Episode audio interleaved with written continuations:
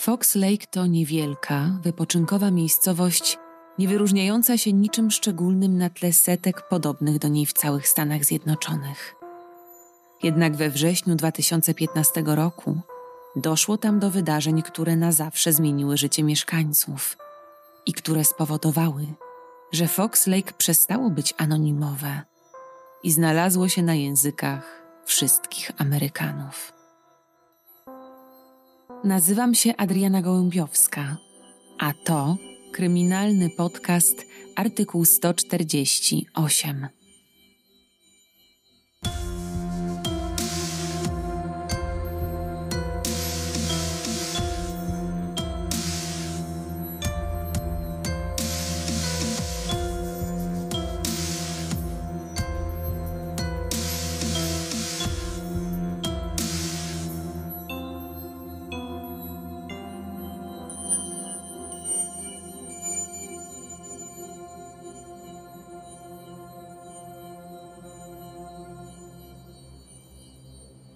Pierwszy września 2015 roku. Tuż przed godziną ósmą rano porucznik Gliniewicz sięga po swoje radio i łączy się z dyspozytorem komisariatu Fox Lake w Illinois. Tu 6740. Jestem na zewnątrz starej cementowni i widzę dwóch białych i jednego ciemnoskórego mężczyznę, którzy zachowują się podejrzanie. Potrzebujesz dodatkowej jednostki? Pyta dyspozytorka. Na razie nie. Odpowiada Gliniewicz, ale po trzech minutach o 7.55 porucznik ponownie łączy się z kobietą. Tu znów 6740. Mężczyźni ruszyli teraz w stronę bagna. Czy jest potrzebne wsparcie? Dopytuje kobieta. Dobrze. Odpowiada w końcu porucznik. Zacznij tu kogoś wysyłać. Natychmiast w stronę zamkniętego zakładu ruszają trzy policyjne jednostki. A Gliniewicz informuje przez radio, że zjeżdża właśnie z szutrowej drogi, która biegnie pomiędzy cementownią a Honing Road. Bagnisty teren, porośnięty wysokimi trzcinami i gęstymi zaroślami, skutecznie utrudnia przybyłym na miejsce funkcjonariuszom zlokalizowanie porucznika, który podąża śladami trzech mężczyzn. Nagle w krótkofalówkach wszystkich obecnych w tym rejonie policjantów ponownie słychać głos dyspozytorki. 6740. Jaki jest twój status? Cisza. 6740. Podaj mi swój status. Kobieta ponownie próbuje nawiązać kontakt z funkcjonariuszem, aby ten nakierował na swoją lokalizację resztę mundurowych, którzy rozpierzchli się teraz po tym trudnym terenie. Kiedy dyspozytorka nie uzyskuje żadnej odpowiedzi, prosi o kontakt pozostałych. Ci jednak raportują, że nie widzą Gliniewicza i wciąż nie wiedzą, gdzie może być. Tę wymianę zdań przerywa pojedynczy strzał. Policjanci w jednej chwili ruszają przed siebie w kierunku, z którego dobiegł hałas. Wprost w wysokie zarośla, które jakby za wszelką cenę próbują ich zatrzymać, bijąc gałęziami na oślep. I choć funkcjonariusze starają się jak najszybciej biec na ratunek, to nogi grzęzną im w bagnie, a droga do punktu, z którego dosłownie przed momentem ktoś oddał strzał, zaczyna dłużyć się niemiłosiernie. Pierwsi, którym udaje się wygrać tę momentami nierówną walkę z podmokłym terenem, już biegną stromą kamienistą drogą w dół, by ostatecznie wbiec wprost do niewielkiego lasu. Na miejscu rozglądają się nerwowo między skąpanymi w ostrym porannym słońcu liśćmi, w nadziei, że w końcu uda im się namierzyć napastnika, jak również porucznika, który w pojedynkę skonfrontował się z niebezpiecznymi mężczyznami i który może teraz pilnie potrzebować pomocy. W tle wciąż słychać głos dyspozytorki, która nieustannie dopytuje, co się dzieje i czy w końcu udało im się nawiązać kontakt. Ale Gliniewicza wciąż nie ma, a jego radio nadal nie odpowiada. W końcu ktoś wpada na pomysł, by zadzwonić na jego telefon komórkowy. Niestety również bezskutecznie. Aż nagle, dokładnie o 8.09, pośród drzew słychać krzyk jednego z policjantów i nadany przez radiokomunikat. Mamy go. Niestety za późno. Żaden z obecnych funkcjonariuszy nie może uwierzyć, że właśnie tak kończy się historia legendarnego policjanta, lokalnego bohatera. I gdy stoją tak zupełnie oniemiali, zdanie jednego z mundurowych stawia ich wszystkich z powrotem do pionu. Musimy ich dorwać. Zdanie, które rozpoczyna pościg za zabójcami funkcjonariusza policji. Urodzony 25 sierpnia 1963 roku Charles Joseph Gliniewicz to policjant, którego znali absolutnie wszyscy mieszkańcy liczącego niespełna 11 tysięcy Fox Lake. Wielu z miejscowych sporo też zawdzięczało temu głośnemu i wiecznie uśmiechniętemu mężczyźnie.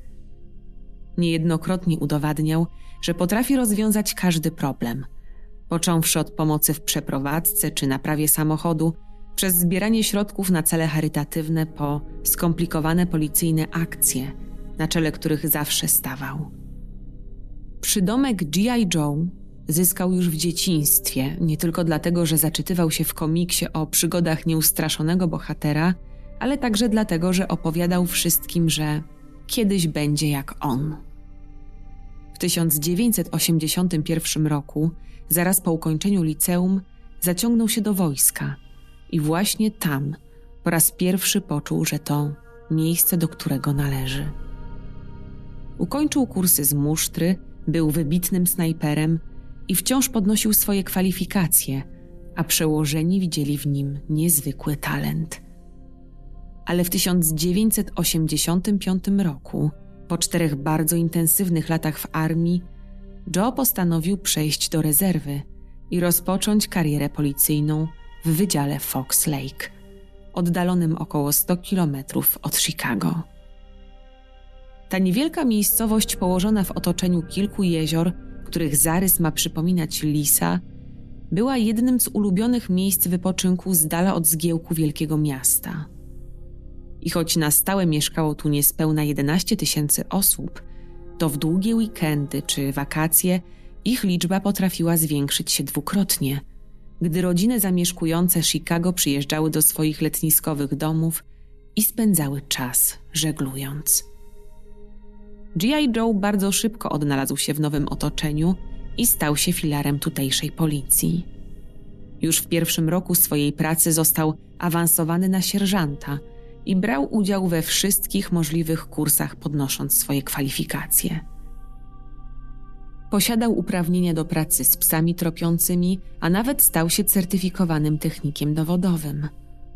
W policji Joe znalazł swoje życiowe powołanie – a pracę traktował jak największą pasję. W tym czasie rozkwitło nie tylko jego życie zawodowe, ale również to prywatne. Niedługo po przeprowadzce poznał Melody Resiter i od razu się w niej zakochał.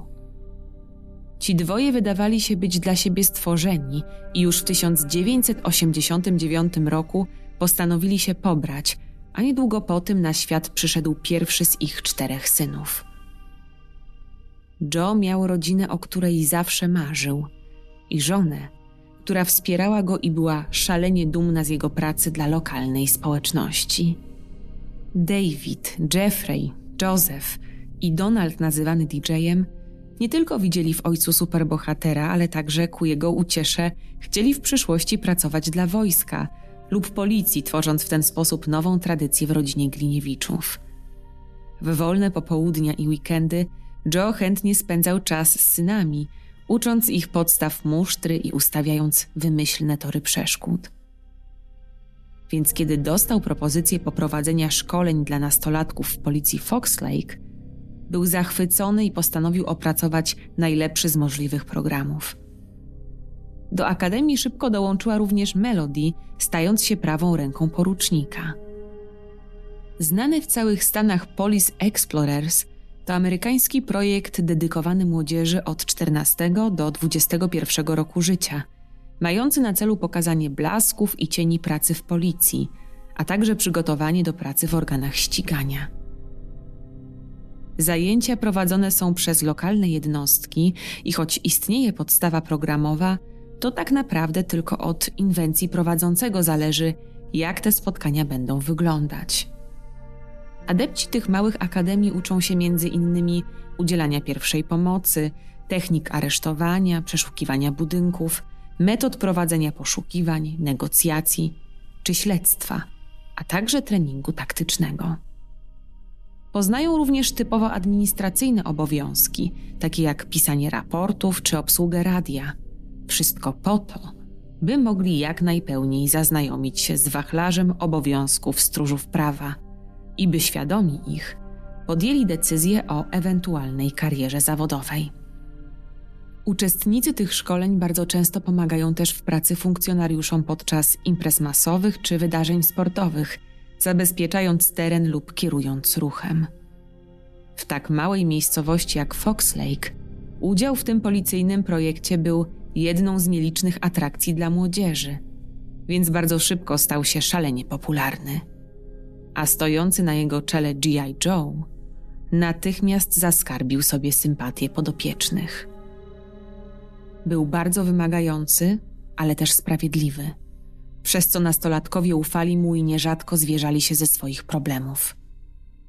On nigdy ich nie bagatelizował, nie osądzał, tylko starał się im pomóc, przez co wielu widziało w nim zarówno mentora, jak i ojca. Jednak nie tylko młodzież uwielbiała swojego prowadzącego. Wdzięczni byli mu również ich rodzice. Joe miał bardzo wysokie wymagania i nie tolerował niesubordynacji czy nieprzestrzegania prawa, co niewątpliwie trzymało w ryzach młodych ludzi, którzy nie chcieli być usunięci z programu. Uczestnictwo w nim było nie tylko bardzo rozwijające, ale też szalenie nobilitujące wśród mieszkańców. W Akademii Gliniewicz pracował zarówno nad rozwojem fizycznym, jak i duchowym. Odwaga, oddanie, ale przede wszystkim uczciwość i praworządność to wartości, którymi się kierował i które wpajał swoim wychowankom podczas każdych spotkań. Porucznik opracował niezwykle intensywny plan zajęć, który opierał się nie tylko na jego doświadczeniu policyjnym, ale przede wszystkim wojskowym. On i adepci jego akademii byli często widywani w mieście podczas treningów, a ich znakiem rozpoznawczym były właśnie wojskowe buty i ubrania Moro. G.I. Joe bardzo rozbudował podstawy programowe, przez co uczestnicy jego zajęć, kończąc akademię, byli świetnie przygotowani do pracy w policji. I aż 70% z jego podopiecznych faktycznie związało swoją zawodową przyszłość ze służbami mundurowymi. To był wielki sukces i jeden z najlepszych wyników w kraju. Po niemal 30 latach pracy w policji i prowadzeniu programu szkoleniowego dla młodzieży, Spod skrzydeł Joe wyfrunęło mnóstwo funkcjonariuszy, a on stał się miejscowym bohaterem. Ale powoli zaczynał myśleć o rozpoczęciu kolejnego, nowego etapu w swoim życiu, a może nawet o emeryturze. Zgodnie z prawem mógł na nią przejść już 2 września 2015 roku.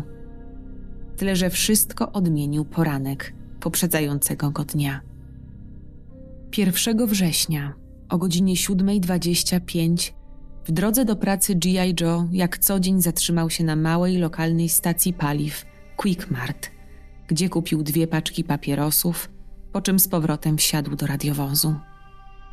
Potem skierował się do siedziby swojej akademii, jednak przejechał obok niej i podążył dalej w stronę starej zamkniętej cementowni gdzie jak pokazał GPS, był niemal 30 minut. Po tym czasie poinformował dyspozytorkę, że obserwuje trzech dziwnie zachowujących się mężczyzn, a ta wysłała do niego wsparcie.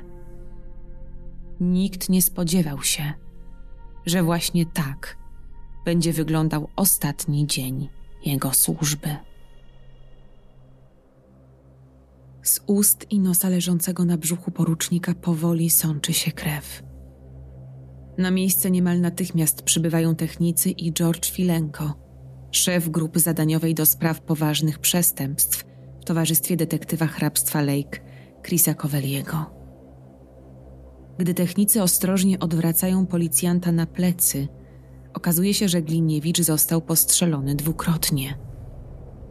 Pierwsza kula trafiła go powyżej prawego biodra, ale utknęła w telefonie komórkowym przypiętym do paska. O tym, że druga trafiła go w klatkę piersiową, świadczy ogromna czerwona plama na jego koszuli. Wokół ciała porucznika leży porozrzucany gaz pieprzowy, paralizator, a także pałka teleskopowa wskazująca na to, że przed śmiercią mężczyzna stoczył jeszcze walkę. Kilka centymetrów dalej funkcjonariusze znajdują też roztrzaskane radio, przez które bezskutecznie próbowano skontaktować się z policjantem. Nie udaje się natomiast odnaleźć broni porucznika, co może oznaczać, że została zabrana przez napastników. Z każdą minutą pod starą cementownię podjeżdżają kolejne i kolejne radiowozy, pełne funkcjonariuszy z przyległych do Fox Lake miejscowości. Zabezpieczenie tak ogromnego obszaru, na którym doszło do zbrodni, to duże wyzwanie, ale jeszcze większym zdaje się być namierzenie i złapanie trzech potencjalnie uzbrojonych zbiegów. W czasie, gdy detektyw Filenko rozdziela zadania, w oddali słychać już odgłosy nadlatujących helikopterów. To pierwszy sygnał dla tego spokojnego i niewielkiego miasteczka, świadczący o tym, że musiało dojść do jakiejś tragedii. Kolejnym są policjanci, którzy chodzą od drzwi do drzwi i oznajmiają skołowanym mieszkańcom, że nikomu nie wolno wychodzić na zewnątrz, dopóki nie dostaną wyraźnego polecenia. Programy telewizyjne przerywa komunikat o zamknięciu szkół i utworzeniu tzw. Tak strefy śmierci promieniu niemal 4 kilometrów od miejsca znalezienia ciała porucznika Gliniewicza. Na miejsce starej cementowni zostaje przywiezionych 45 psów tropiących, by sprawdzić teren całego zakładu, nad którym lata teraz pięć helikopterów i w którym pracuje już niemal 400 funkcjonariuszy. Fox Lake i przyległe do niego mniejsze miejscowości zaczynają przypominać plan filmu akcji. Nie jeżdżą tu samochody, nie widać też żadnych cywilów. Od czasu do czasu można tylko zauważyć stojących w oknach przerażonych ludzi, którzy bacznie przyglądają się mundurowym przeczesującym każdy centymetr. Co jakiś czas dźwięk helikopterów na moment przerywają syreny karetek spieszących na pomoc funkcjonariuszom. Sięgający 30 stopni Celsjusza upał najbardziej daje się we znaki właśnie na terenie cementowni, a to ze względu na wysoką wilgotność powietrza. Znajdujące się tam bagna i zarośla bardzo utrudniają pracę i kilku mundurowych mdleje z wysiłku. Kiedy tylko udaje im się pomóc, Osłabieni policjanci natychmiast zostają wydelegowani na posterunek, gdzie również potrzeba rąk do pracy. Tam urywają się telefony od przerażonych mieszkańców informujących o nietypowych zachowaniach lub mężczyznach odpowiadających rysopisowi. Doniesienia o obecności podejrzanych w okolicy centrum zoologicznego, a także w pobliżu przystani powodują, że znaczne siły są natychmiast przerzucane w tamte miejsca – a mundurowi przeszukują każdą zacumowaną w tym rejonie łódkę, przypuszczając, że na ich pokładzie poszukiwani mogli znaleźć kryjówkę.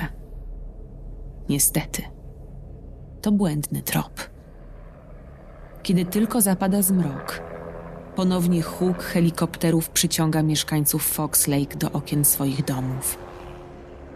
Przy pomocy kamer termowizyjnych Raz jeszcze metr po metrze zostaje sprawdzona wyznaczona tego ranka strefa śmierci. Bez sukcesu.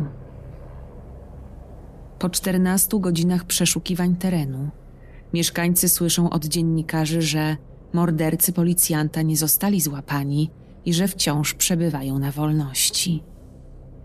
I choć obostrzenia zostają zniesione, to uprasza się o szczególną ostrożność, zważywszy na to, że już za moment rozpoczyna się długi weekend z okazji święta pracy i tysiące turystów zaleją nie tylko Fox Lake, ale także wszystkie miejscowości wokół sieci jezior, a zbiegom łatwo będzie się wmieszać w tłum. Ale apele nie zostają wysłuchane, bo już od rana kolejnego dnia mieszkańcy, którzy tak wiele zawdzięczają tragicznie zmarłemu lokalnemu bohaterowi, organizują czuwanie w jego intencji, które ściąga do miejskiego parku aż 1200 osób. Miejscowi przywiązują do drzew i słupów niebieskie wstążki, a na podjazdach niemal wszystkich domów zostają ustawione tablice, które zdobi zdjęcie Gliniewicza i hasła pełne wsparcia dla rodziny. Podczas czuwania na scenę wchodzi wielu bliskich porucznika. Jako pierwszy przemawia jego przyjaciel, a zarazem burmistrz miasta Donny Schmidt, który podkreśla, jak oddanym służbie funkcjonariuszem był G.I. Joe. Kiedy go zastrzelili, wypłynęła z niego błękitna krew. Zaczyna mówić w kierunku tłumu, który na te słowa wypuszcza w niebo setki balonów. Polityk podkreśla też, że właśnie dziś, 2 września, Joe nabrałby praw emerytalnych i mógłby zakończyć służbę. Ale los chciał inaczej. Zmarł śmiercią tragiczną podczas pełnienia obowiązków, na zawsze pozostając w naszych sercach bohaterskim policjantem. Po wystąpieniu Schmidta na scenę wchodzi kilkoro zrozpaczonych młodych ludzi, podopiecznych Gliniewicza, którzy pokrótce opowiadają o tym, że odszedł nie tylko ich instruktor, ale też mentor.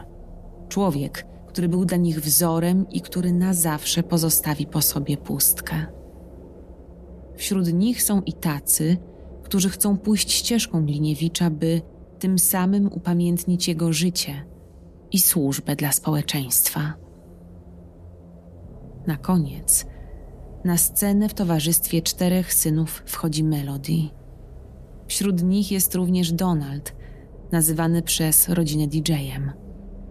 Młody mężczyzna zgodnie z marzeniem ojca wstąpił do wojska i stoi teraz w mundurze, przytrzymując swoją matkę, która resztką sił wyciąga z kieszeni przygotowaną wcześniej przemowę.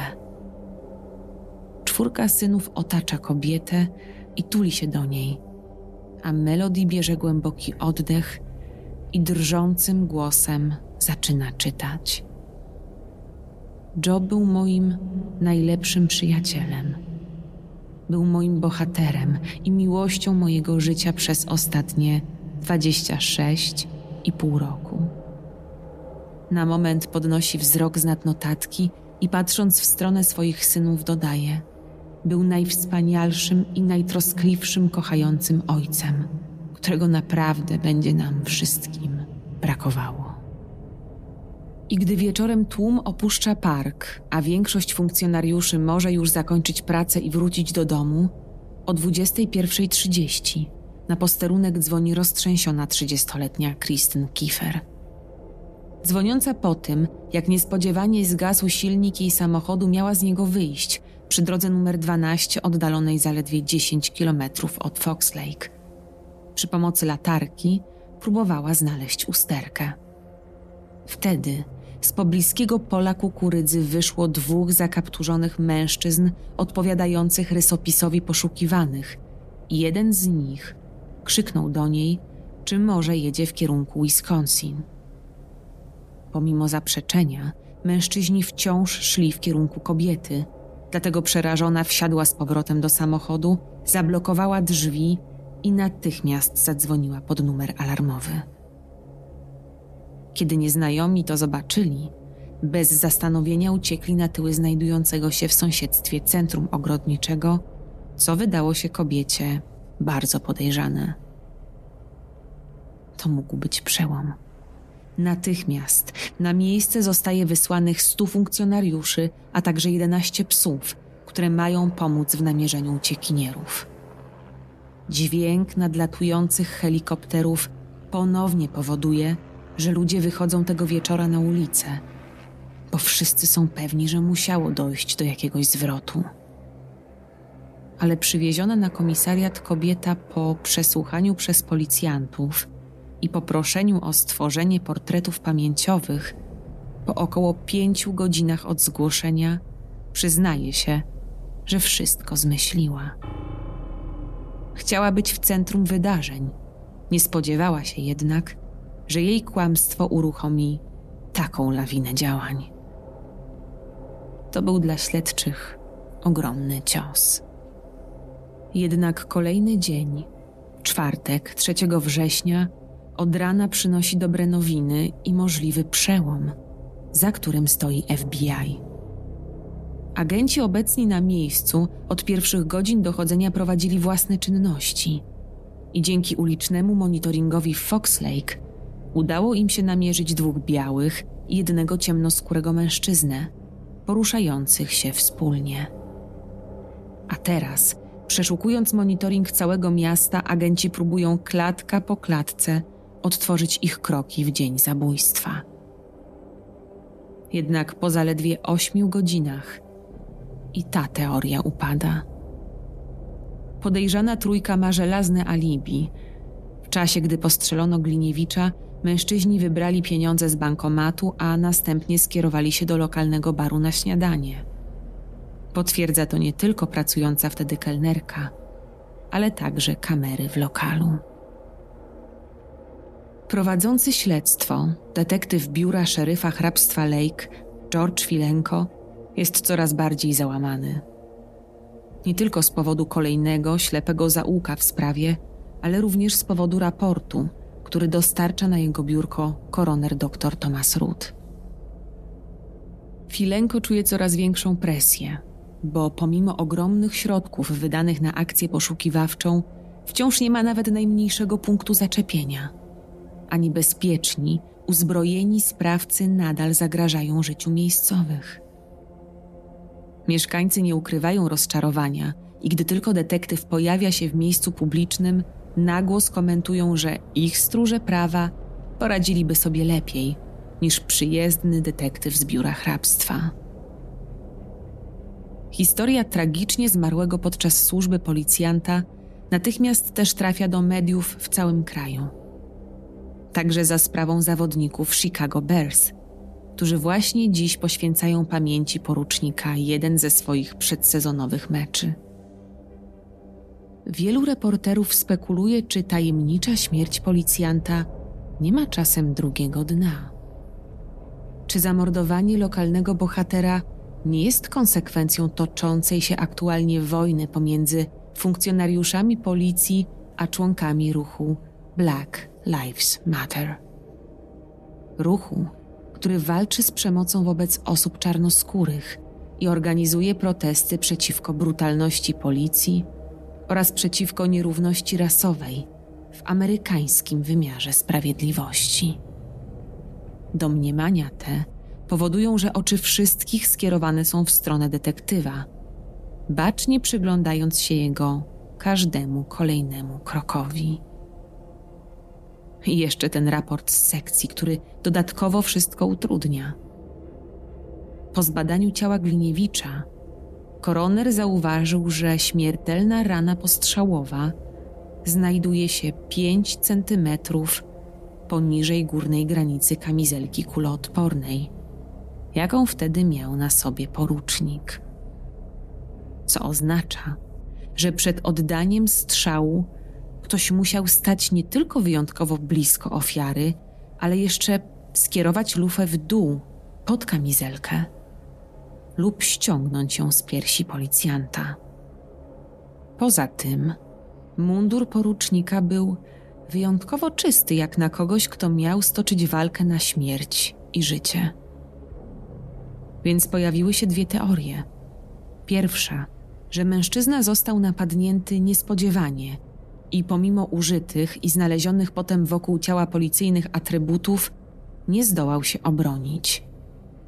Pierwszy strzał, który finalnie utknął w telefonie komórkowym, swoją siłą najprawdopodobniej pozbawił mężczyznę władzy w nogach, dzięki czemu napastnik mógł się zbliżyć, a gdy zauważył, że Gliniewicz ma kamizelkę, postrzelił porucznika w taki sposób, by pocisk trafił w klatkę piersiową ale koroner nie wyklucza też, że Gliniewicz mógł znać swojego mordercę. Dlatego na jego ciele nie ma śladów szarpaniny, żadnych zadrapań czy siniaków. I dlatego też strzał został oddany z tak bliska. Bo właśnie ten brak dodatkowych obrażeń był niezwykle tajemniczy dla doktora Ruda. Porucznik był przecież wyjątkowo sprawnym fizycznie specjalistą. Na co dzień szkolił młodych adeptów, jak radzić sobie w takich sytuacjach. Dlaczego Gliniewicz nie walczył? Jeśli za jego zabójstwem stoi ktoś ze znajomych, to kto chciał zabić tego miejscowego bohatera? Filenko czuł, że mieszkańcy nie zechcą wyjawić mu żadnych lokalnych plotek czy sekretów.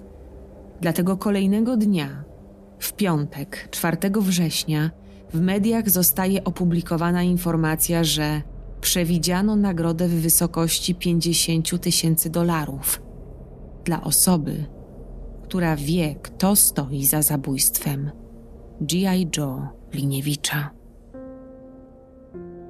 W poniedziałek 7 września, w dzień święta pracy, odbywa się pogrzeb bohatera.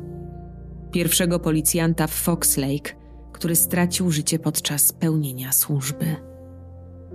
Człowieka, który od lat był sercem tej społeczności i mentorem dla kolejnych pokoleń. Rodzina i najbliżsi porucznika mieli tylko jedno życzenie: by była to celebracja życia Joe, nie jego śmierci. Ale zapewne nawet w najśmielszych snach nie wyobrażali sobie, jakie rozmiary osiągnie to zorganizowane przez policję wydarzenie. Na pogrzeb przybywa blisko 5 tysięcy gości, w tym gubernator stanu Illinois, politycy i policjanci z całego kraju. Zebrany w parku tłum na telebimach ogląda to, co teraz dzieje się w auli, gdzie na scenie obok munduru porucznika, flag i kwiatów stoi mównica, na której co jakiś czas pojawia się ktoś z bliskich, by wygłosić kilka słów.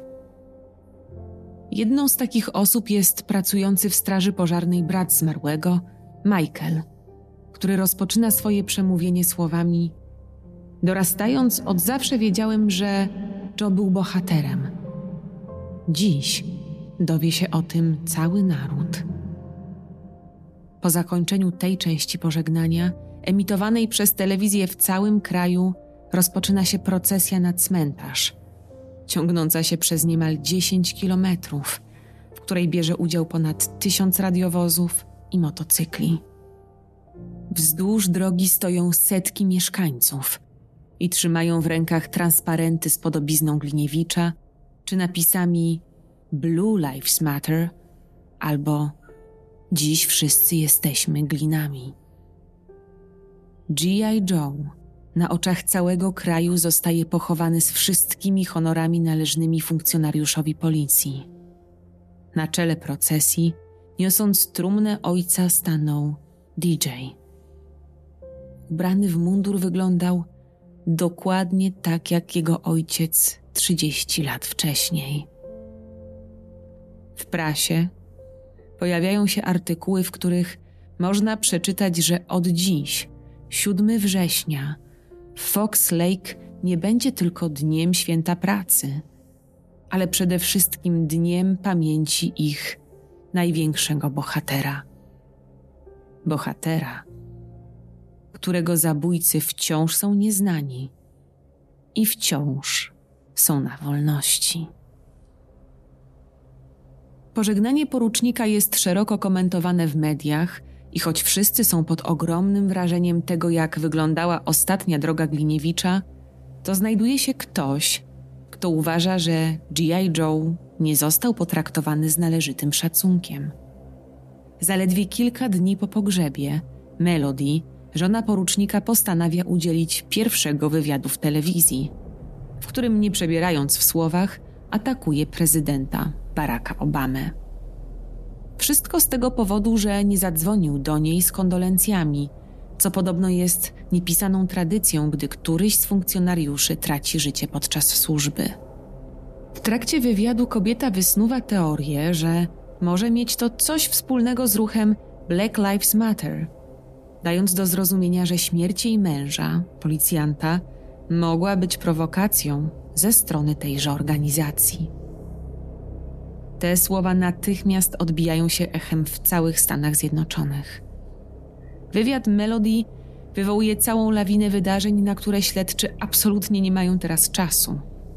Jeszcze tego samego dnia jej słowa zostają cytowane w serwisach informacyjnych i naturalnie nieprzychylnie odebrane przez członków ruchu walczącego z rasizmem.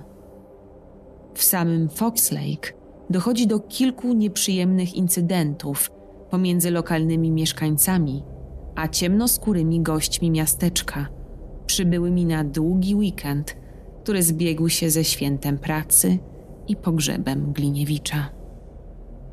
Ale to nie koniec kłopotów śledczych. Niespodziewanie, zaledwie kilka metrów od miejsca, gdzie zabito porucznika, w zaroślach zostaje odnaleziony jego pistolet. Ta informacja także natychmiast ląduje w nagłówkach dzienników, bo jak przy użyciu tak ogromnych środków policja nie potrafiła znaleźć tej broni? Pistolet niezwłocznie zostaje wysłany do testów, pozostawiając detektywa Filenko z kolejnym nurtującym pytaniem: dlaczego napastnicy go ze sobą nie zabrali? Ale to znalezisko daje w końcu nadzieję, że może dzięki niemu uda się ustalić DNA sprawcy. Nie czekając na wyniki testów, detektyw prowadzący wraz z towarzyszącym mu detektywem Chrisem Covelli proszą szefa miejscowej policji, Michaela Biana, o dostarczenie akt osobowych porucznika, w nadziei, że może wśród nich natrafią na trop kogoś, kto chciał odebrać mu życie. Prośba ta szybko zostaje spełniona, a na biurku detektywów hrabstwa Lake ląduje bardzo gruba teczka zawierająca aż 264 strony. Przez niemal cały dzień detektywom udaje się przedrzeć jedynie przez pierwszych 50 stron pochwał i listów gratulacyjnych i nie znaleźć niczego, co byłoby istotne dla śledztwa. Aż w końcu w ręce detektywa Filenko wpada anonimowy list z 2009 roku. Do burmistrza. My, członkowie komisariatu policji w Fox Lake, pragniemy poinformować pana oraz Radę Hrabstwa o pewnych sytuacjach, które miały miejsce i wymagają państwa uwagi.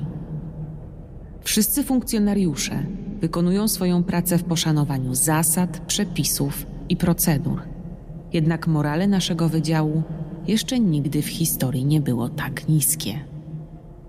Wielokrotnie różni członkowie wydziału zwracali się do szefa departamentu Michaela Biana z informacjami lub skargami na zachowanie porucznika Gliniewicza. Niektóre z nich dotyczyły również naruszenia prawa stanowego. Członkowie Departamentu Policji raz za razem zawiedli się z powodu braku reakcji ze strony szefa wydziału. Poniżej przedstawiamy krótką historię wykroczeń porucznika Gliniewicza. Filenko na chwilę przerywa i patrzy wprost na zszokowanego detektywa Koweliego, który daje teraz znak, by nie przerywał, tylko czym prędzej czytał dalej. Porucznik Gliniewicz otrzymał zaledwie 30 dni zawieszenia w służbie za relacje seksualne z podwładną. Czyta Filenko szeroko otwierając oczy ze zdziwienia i nerwowo poprawiając okulary. Funkcjonariuszka pozwała o to departament, przez co miasto straciło setki, jeśli nie tysiące dolarów na obronę Gliniewicza. To jednak nie powstrzymało porucznika przed tym, by ponownie zostać oskarżonym o molestowanie seksualne, a także kierowanie gruźb, tym razem w stronę dyspozytorki.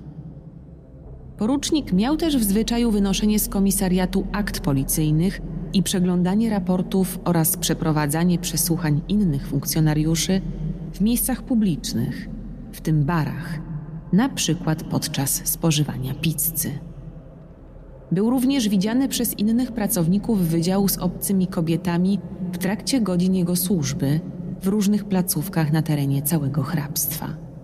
Niejednokrotnie na komisariat dzwonili też ochroniarze z lokalnych pubów i klubów, prosząc o interwencję i pomoc w wyprowadzeniu funkcjonariusza Gliniewicza znajdującego się w stanie silnego upojenia alkoholowego.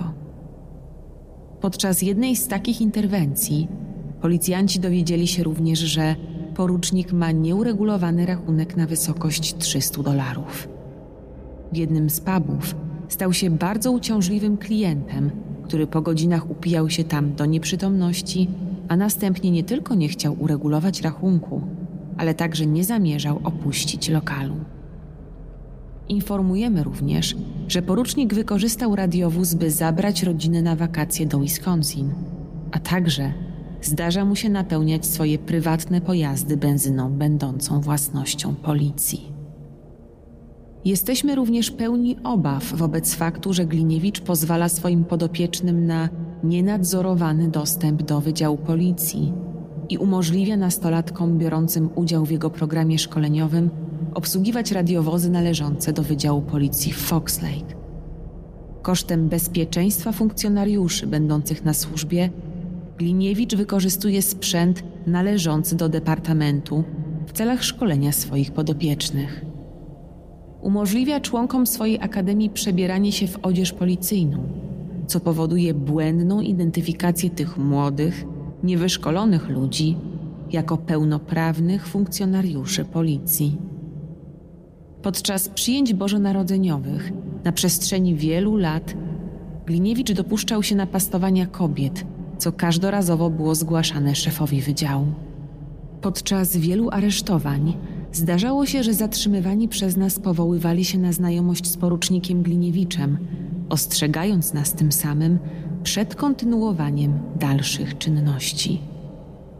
Nie jest to pełna lista przypadków, w których zachowania Joe naruszały zasady i przepisy departamentu.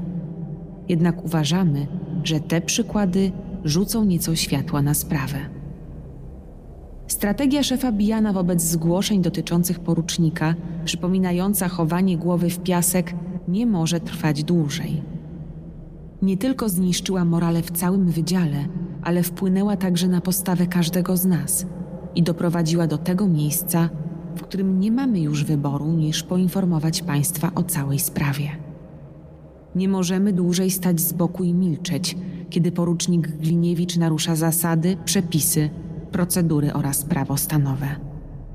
Naszym następnym krokiem w celu rozwiązania tej sprawy będzie zwrócenie uwagi mediów lub dopilnowanie, by zaangażowano w nią odpowiednią agencję śledczą. Z poważaniem, anonimowi członkowie Departamentu Policji Fox Lake. Zakończył detektyw Filenko. Napisali to sześć lat temu dodaje wracając do pierwszej strony listu.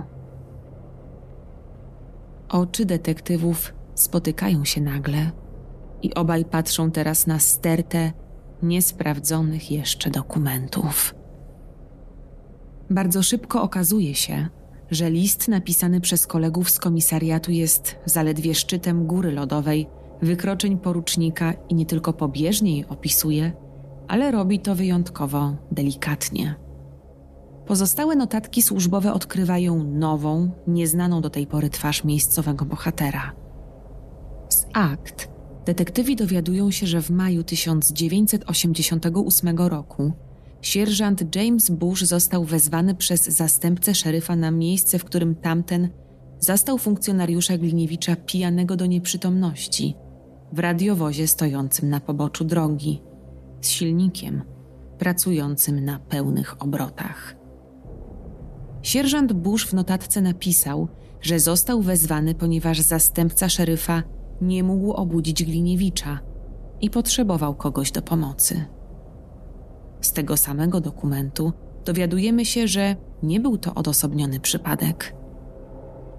Nieco wcześniej policjant zgłosił kradzież swojego prywatnego samochodu po tym, gdy obudził się rano, nie pamiętając, gdzie go zaparkował. Jak się okazało, samochód Gliniewicza był na służbowym parkingu, na który odwieźli go policjanci, którzy zatrzymali pijanego porucznika noc wcześniej. Kolejny dokument opisuje sytuację z 2003 roku, gdy porucznik miał żartować do dyspozytorki z komisariatu, że ma ochotę wpakować w jej klatkę piersiową kilka kul. Po czym po około trzech tygodniach porucznik pojawił się w dyspozytorni z bronią w ręku, udając, że celuje w stronę kobiety. I w końcu detektywi docierają do pozwu sądowego, z którego wynika, że w 2000 roku Gliniewicz pięciokrotnie zmusił swoją podwładną do odbycia z nim stosunku seksualnego, twierdząc, że jest to część jej pracy. A skoro ona odmawia wywiązywania się ze swoich obowiązków, ten ma prawo ją zwolnić. Z przyczyn administracyjnych pozew ostatecznie został jednak oddalony. W dokumentach między wierszami niejednokrotnie pojawiają się stwierdzenia, że Gliniewicz jest złotym dzieckiem wydziału, jak również spekulacje, że musi być w posiadaniu cennej wiedzy na temat swoich najbliższych przyjaciół, czyli burmistrza, a także szefa departamentu, która chroni go przed odpowiedzialnością za swoje zachowanie. Nie tego spodziewali się detektywi. I choć ich znalezisko było przełomowe, to niestety znacznie wydłużyło listę podejrzanych. Coraz bardziej prawdopodobne staje się to, że zabójcą mógł być ktoś z jego współpracowników albo ktoś z bliskich kobiet, które nie doczekały sprawiedliwości. I o ile przez te wszystkie lata informacje na temat wykroczeń porucznika nie przedostały się poza policyjne mury, to nazajutrz po szokującym odkryciu funkcjonariuszy pojawiają się przecieki, a ludzie zaczynają plotkować. Jedni zupełnie nie wierzą w te doniesienia, uważając je za wymysł detektywów z hrabstwa, którzy nie radzą sobie z dochodzeniem. Inni przyznają, że coś kiedyś widzieli, słyszeli. I choć na wizerunku bohatera pojawiają się pierwsze rysy, to śledztwo wciąż stoi w miejscu i ani na krok nie zbliża śledczych do rozwiązania tajemnicy. Wyniki badań koronera również nie są rozstrzygające, aż dzieje się coś, co w końcu można uznać za absolutny przełom w sprawie. Detektyw Filenko zostaje poinformowany, że w jego gabinecie czekają agenci FBI. Ci, którzy byli odpowiedzialni za zbadanie telefonu Gliniewicza, tego, w którym utkwił jeden z pocisków. Pierwszą alarmującą agentów kwestią było to, że pamięć telefonu została niemal całkowicie wyczyszczona. Jednak technikom udało się odzyskać dostęp do wszystkich wiadomości, także tych pochodzących z komunikatorów. Dużo tego jest? Pyta Filenko, mając w pamięci godziny spędzone nad aktami porucznika. A agenci patrzą na siebie porozumiewawczo, po czym jeden z nich oświadcza. Ciężko mi podać konkretną liczbę wiadomości, ale to dokładnie 6,5 tysiąca wydrukowanych stron.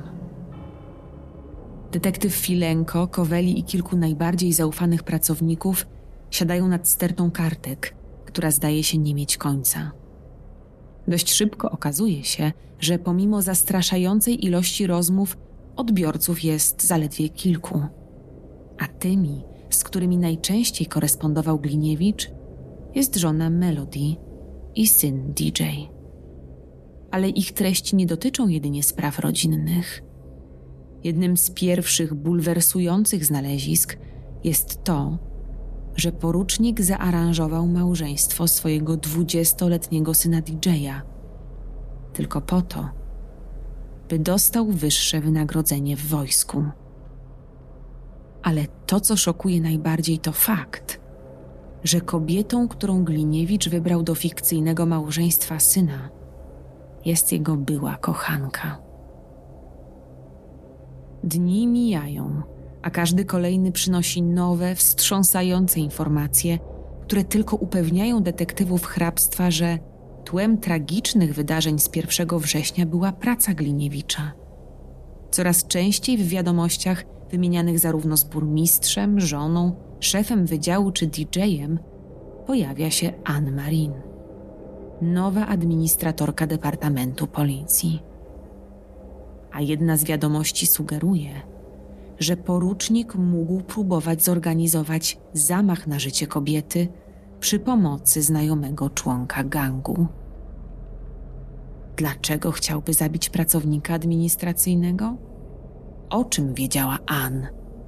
Tego detektywi muszą dowiedzieć się jak najszybciej. Ann Marin, zaproszona przez detektywów na rozmowę, jest szczerze zdziwiona, że to właśnie z nią śledczy chcą rozmawiać. A gdy mężczyźni proszą, by opowiedziała o jej konflikcie z porucznikiem, kobieta w osłupieniu patrzy raz na jednego, raz na drugiego, aż w końcu pyta: Jakim konflikcie? Tego śledczy zupełnie się nie spodziewali, ale na potwierdzenie swoich słów kładą przed administratorką wydziału kartki z zakreślonymi wiadomościami, które jej dotyczą. Ann w skupieniu czyta każdą z nich. Gliniewicz nie tylko skarżył się na nią do swojego przełożonego, ale także sugerował swojej żonie i synowi, że administratorka chce go zniszczyć. Ann, czytając to od czasu do czasu, kiwa głową, aż w końcu patrzy z niedowierzaniem na detektywów i mówi: Widziałam go zaledwie kilka razy w życiu. Prosiłam tylko o to, by dostarczył mi inwentaryzację magazynu. To wszystko. Nie spodziewałam się, że ten człowiek życzy mi śmierci. Kończy wyraźnie roztrzęsiona. Administratorka mówi następnie, że pracę w departamencie rozpoczęła stosunkowo niedawno i że jej zadaniem było sprawdzenie i pilnowanie finansów policji.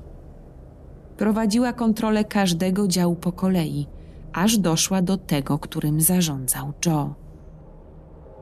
Kiedy zeszła do jego magazynu, była zszokowana dziesiątkami pudeł wypełnionymi po brzegi ekwipunkiem, który wydawał się jej bardziej militarny niż policyjny – Dlatego też poprosiła o dostarczenie inwentaryzacji całego sprzętu, jaki jest w posiadaniu jego wydziału, by mogła wprowadzić go do bazy danych i porozmawiać z jego przełożonym, czy konieczna jest aż taka ilość tak specjalistycznego sprzętu do szkolenia młodzieży.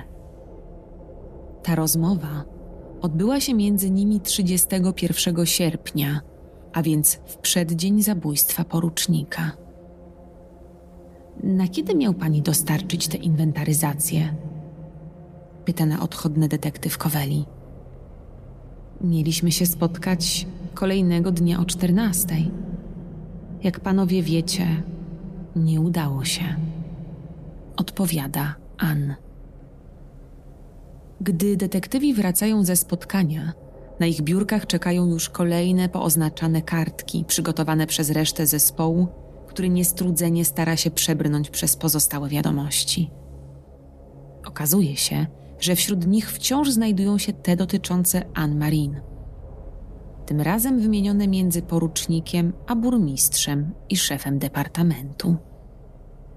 Gliniewicz pytał w nich, czy jego wydział nie mógłby funkcjonować poza jednostką policji, dzięki czemu nie musiałby odpowiadać przed administratorką. Taki pomysł nie spotkał się jednak z uznaniem przyjaciół porucznika. Po przeczytaniu tego filenko parska pod nosem i rzuca przed siebie kartką. Koweli, powiedz mi, kto tu jest czyim szefem? Komentuje to, co właśnie przeczytał.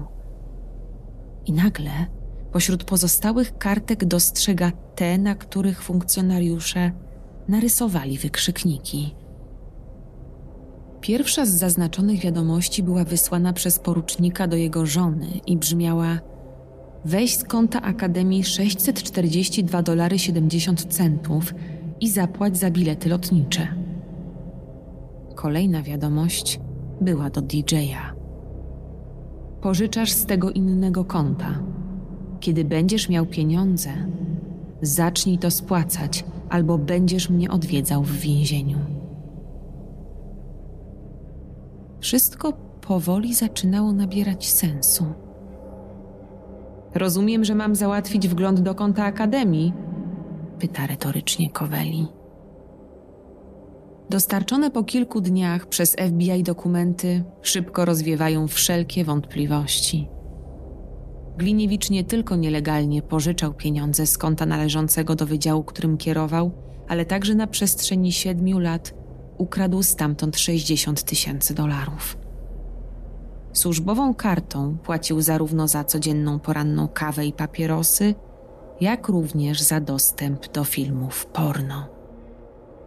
W tym samym czasie, gdy FBI dostarcza detektywom raport finansowy, wyniki badań broni i testów DNA znalezionych na miejscu zbrodni docierają w końcu do koronera, który twierdzi, że już wie, kto stoi za śmiercią porucznika.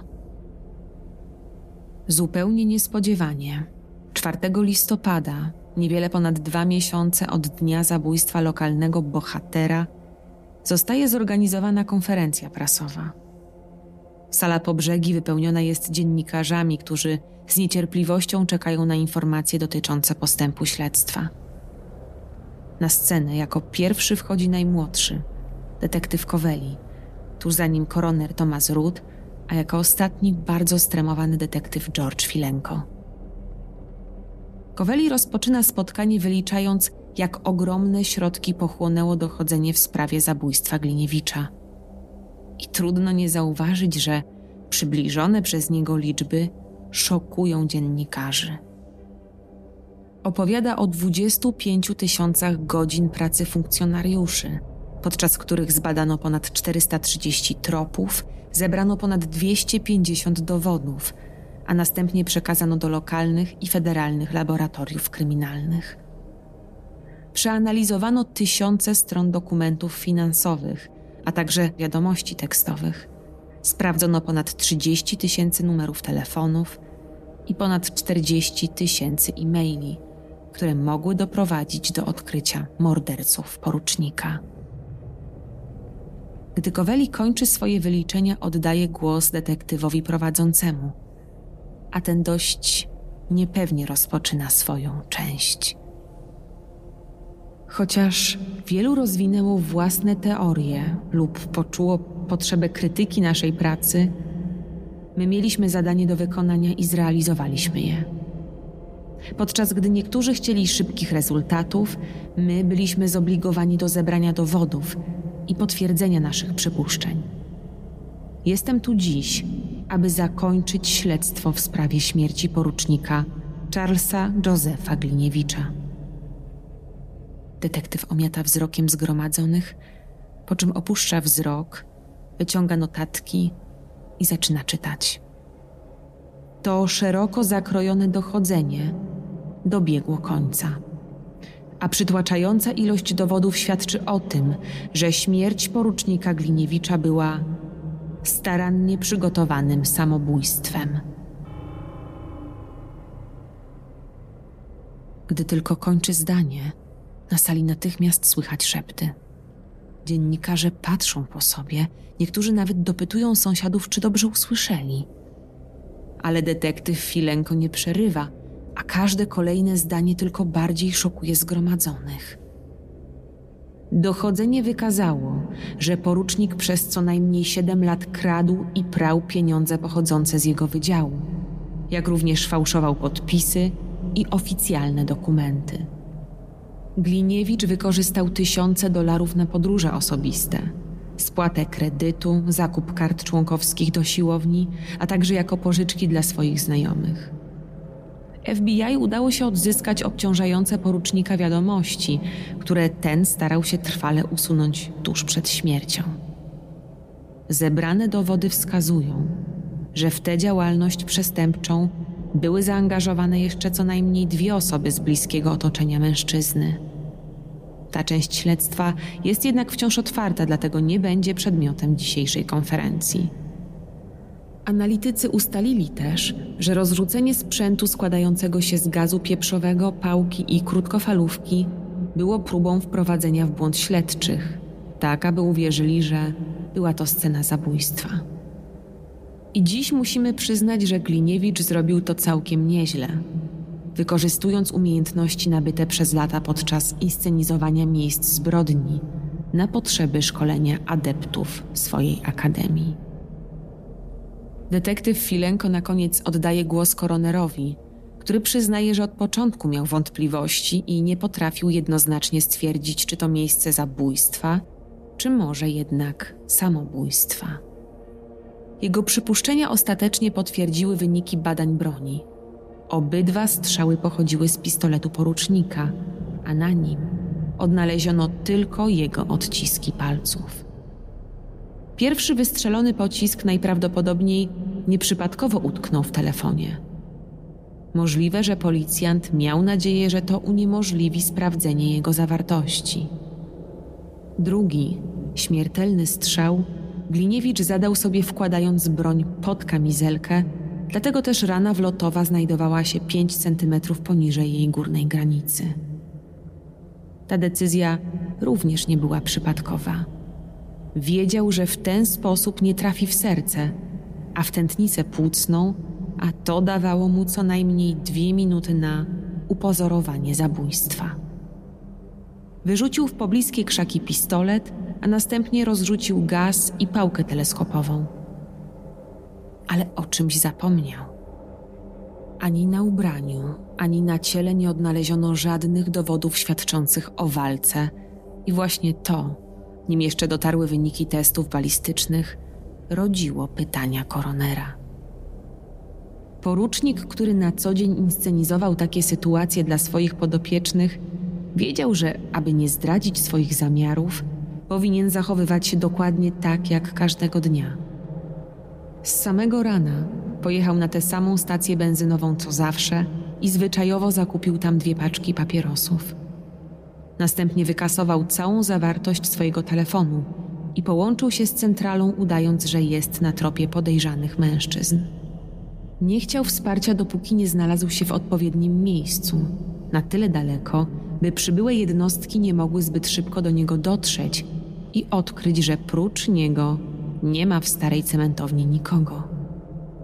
Ale miejsce, w którym miał do siebie strzelić, musiało być jednocześnie na tyle blisko, by strzały były słyszalne dla reszty funkcjonariuszy. Zamknięta cementownia była najlepszym wyborem. Znał ten teren doskonale, ponieważ to właśnie tam prowadził snajperskie szkolenia dla swoich wychowanków. Kiedy tylko do mediów trafiają fragmenty konferencji, tłum mieszkańców raz jeszcze wychodzi na ulicę. Ale tym razem nie są to pogrążeni w żałobie i okazujący współczucie mieszkańcy Fox Lake, tylko wściekli, oszukiwani przez lata obywatele. Masowo z ulic usuwane są niebieskie wstążki, które przez ostatnie dwa miesiące stały się nieodłączną częścią miejskiego krajobrazu, a plakaty ze zdjęciem porucznika Gliniewicza są niszczone. Na tablicy z jego podobizną, która stoi przed departamentem policji, do napisu G.I. Joe ktoś dopisuje literę K, tworząc tym samym słowo joke i dosłownie zamieniając przydomek bohatera w żart. Przedstawiciele Fundacji dla Poległych Funkcjonariuszy oficjalnie ogłaszają, że nazwisko Gliniewicz będzie usunięte z marmurowego pomnika poświęconego zmarłym stróżom prawa. Ten z fasady bohaterski policjant za kulisami okazał się być zwykłym przestępcą i z tym nie potrafią sobie poradzić jego podopieczni. Bo jak ktoś, kto na co dzień wpajał im ideały, sam był ich absolutnym zaprzeczeniem? Kiedy kłamał, a kiedy był prawdziwym G.I. Joe? A z każdym dniem jest coraz trudniej. Media zaczynają wyliczać nie tylko jak wiele za życia ukradł Gliniewicz, ale ile jeszcze chciał ukraść po swojej śmierci. Śmierć na służbie gwarantowała setki tysięcy dolarów dla jego rodziny. Wynagrodzenia dla policjantów pracujących przez pierwsze trzy tygodnie nad sfingowanym zabójstwem, które miało ukryć oszustwa Gliniewicza, kosztowały podatników około 300 tysięcy, z czego 196 tysięcy zostało wydane na nadgodziny – dla funkcjonariuszy pracujących w czasie pogrzebu. A ponieważ miał on miejsce w dniu święta pracy, stawka za nadgodziny była podwójna. Tysiące ludzi z całego kraju po tragicznych wrześniowych wydarzeniach słało dla bliskich porucznika pieniądze, które miały im pomóc w pokryciu codziennych wydatków. Kwota z tych darowizn wyniosła ponad pół miliona dolarów. I choć w świetle nowych informacji niemal wszyscy żądają ich zwrotu, to jak się okazuje, banki są bezradne, bo pieniądze zostały przekazane prywatnej osobie, nie fundacji. Tym samym nie są chronione przez prawo i są traktowane jak zwykły prezent. Tych, którzy na bieżąco śledzą skandal wokół porucznika, bardzo interesuje jeszcze jedna kwestia. Kim są te dwie osoby, które miały Gliniewiczowi pomagać? Wśród podejrzanych wymienia się najczęściej burmistrza i szefa policji, szczególnie, że ten drugi miał akta i znał wszystkie przewinienia porucznika. Jemu też zarzuca się, że gdyby nie chronił policjanta i powiedział śledczym z hrabstwa prawdę, nie wydano by tak potężnych publicznych środków, a prawda o samobójstwie Gliniewicza wcześniej wyszłaby na jaw. Jednak ostatecznie plotki o tym, że to Melody brała udział w całym tym procederze, zostają potwierdzone, gdy kobieta nie może żadną ze swoich kart zapłacić za benzynę na jednej z miejscowych stacji. A jeszcze tego samego dnia dziennikarze informują, że osobie, której postawiono zarzuty, prokuratura zamroziła wszystkie konta. Kobieta na próżno może teraz szukać współczucia czy pomocy wśród sąsiadów. I ona w oczach wielu jest oszustką, która doskonale wiedziała o przewinieniach G.I. Joe, o pozwie molestowanej kobiety przeciw jej mężowi, a pomimo to wciąż go kryła i wymagała, by traktowano go jak bohatera. Cała ta sytuacja w sposób oczywisty odbija się również na zaufaniu do Departamentu Policji. Kiedy do mieszkańców docierają szeroko cytowane w prasie fragmenty listu z 2009 roku, natychmiast pojawiają się pytania, co jeszcze skrywane jest za policyjnymi murami. 27 stycznia 2016 roku Melody Gliniewicz zostaje postawionych 11 zarzutów, między innymi wydatkowania funduszy charytatywnych bez upoważnienia i dla osobistej korzyści oraz zarzuty prania pieniędzy. Pomimo tego, że kobieta nie przyznaje się do winy, to prokurator zajmuje jej pięć kont bankowych, które miały pochodzić ze zdefraudowanych funduszy i jeden z rachunków, na który została przelana ostatnia wypłata jej męża. Jednak po sześciu latach, 18 lutego 2022 roku, Melody przyjmuje ugodę i ostatecznie przyznaje się do jednego z zarzutów. Zostaje za to skazana na zaledwie 90 dni pozbawienia wolności, w zawieszeniu na 24 miesiące i 150 godzin prac społecznych. Podczas rozprawy kobieta do samego końca utrzymuje, że nie jest winna i że przez bardzo długi czas nie wiedziała, że jej mąż korzystał z pieniędzy wydziału. Po raz pierwszy dowiedziała się o tym dopiero wtedy, gdy kazał jej zapłacić za bilet lotniczy dla syna. Na swoją obronę dodaje jednak, że był to bilet na pogrzeb jednego z kolegów DJ-a, a także wychowanka akademii. Kobieta zarzekała się, że nigdy sama nie sięgnęła po te fundusze. Nie wie jednak, jak wiele z nich wydał mąż, choć starał się te pieniądze spłacać. Następnie wyjawia, z jakimi problemami aktualnie boryka się jej rodzina i ona sama. Mówi o groźbach kierowanych w jej stronę i o tym, że media ujawniły jej adres, numer telefonu, numer prawa jazdy i ubezpieczenia społecznego. O tym, że banki anulowały jej karty kredytowe i konta oszczędnościowe, ponieważ uważały, że posiadanie jej wśród klientów wpływa na ich reputację. Kobieta żali się również na to, że nikt nie chce jej zatrudnić, ale najgorsze jest to, że wciąż bezczeszczony jest grób jej męża. Swoje wystąpienie kończy słowami, że G.I. Joe nie był złym człowiekiem, tylko źle zarządzał finansami. Słowa Melody Gliniewicz spotykają się z mocną krytyką całego społeczeństwa. Jednak w kwietniu 2022 roku sędzia zezwala na włączenie kobiety do tak zwanego programu drugiej szansy w zawieszeniu, skierowanego do osób, które popełniły przestępstwo po raz pierwszy. Oznacza to, że jeśli Melody wywiąże się z postanowień sądu, to wyrok skazujący zostanie wykreślony z rejestru, a ponadto będzie mogła w końcu uzyskać dostęp do emerytury męża. Tą drugą osobą, wobec której prowadzone było śledztwo w kwestii defraudacji środków pochodzących z programu szkoleniowego dla młodzieży, był Donald DJ Gliniewicz. Jednak z braku wystarczających dowodów nie postawiono mu zarzutów. Został natomiast dyscyplinarnie wyrzucony z wojska. Do odpowiedzialności nie pociągnięto również szefa Departamentu Policji, który kryjąc Gliniewicza utrudniał dochodzenie i który niedługo po ogłoszeniu wyników przeszedł na emeryturę. Według śledczych Gliniewicz wiedział, że Anne Marin w końcu odkryje jego oszustwa, a tym samym otworzy puszkę Pandory skrywanych od lat tajemnic. Nagle ci, którzy uważali go za mentora, mieli dowiedzieć się, że gwałcił, posiadał bliskie kontakty z półświadkiem, a także podrabiał podpisy przełożonych, by uzbroić swój oddział niczym małą armię.